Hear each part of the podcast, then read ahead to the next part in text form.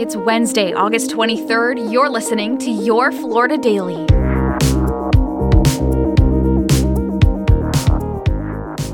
I'm Katrina Scales.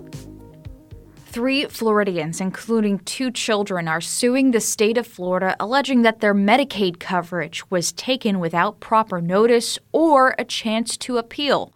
Court records show the class action lawsuit was filed Tuesday in Jacksonville federal court. In the complaint, a one year old in Miami missed a routine vaccination after her mother was told the checkup was canceled because the child no longer had insurance. It also describes a Jacksonville toddler with cystic fibrosis who missed weeks of medication after she and her mother were cut off from Medicaid. Medicaid unwinding began back in April, and as of this week, data from the independent poller KFF shows Florida has removed 408,000 people from its Medicaid program, mostly for procedural reasons like not filling out the right forms, regardless of their eligibility.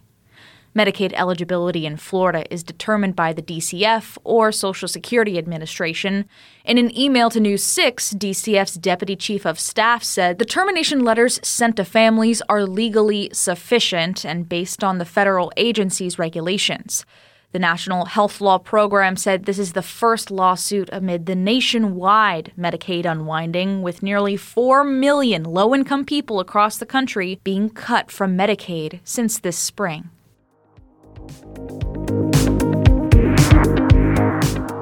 A controversy in Flagler County after parents learn an elementary school had an assembly about low test scores, but only invited black students. The district says the fourth and fifth grade students at Bunnell Elementary were pulled out of class to attend the presentation on Friday.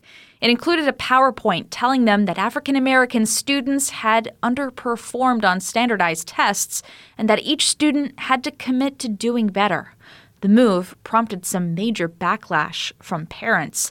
The interim superintendent responded yesterday saying no malice was intended, but also said how this was done does not meet expectations and that it remains under investigation.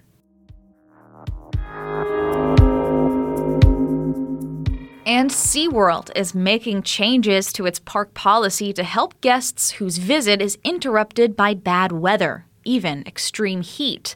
The Weather or not assurance policy guarantees guests a free day at the park if weather impacts their experience. That includes if rides are closed for 60 minutes or more because of rain, or if the heat index reaches 110 or higher. Find these top stories along with breaking news, weather, and traffic all day on clickorlando.com. And now, a completely random Florida fact.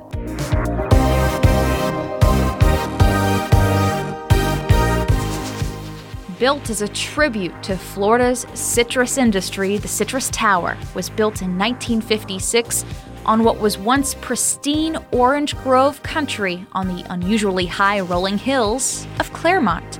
The tower rises 226 feet above ground level, standing in stark contrast to the rest of Florida's otherwise flat landscape. The attraction was highly popular in its pre Disney glory days, bringing hundreds of tourists to its observation deck every day to look out over the orange fields. The tower is still open today, and visitors can still ride the elevator to the top. Your Florida Daily is produced by News 6 WKMG in Orlando. I'm Katrina Scales. Make sure to sign up for new episodes wherever you like to listen.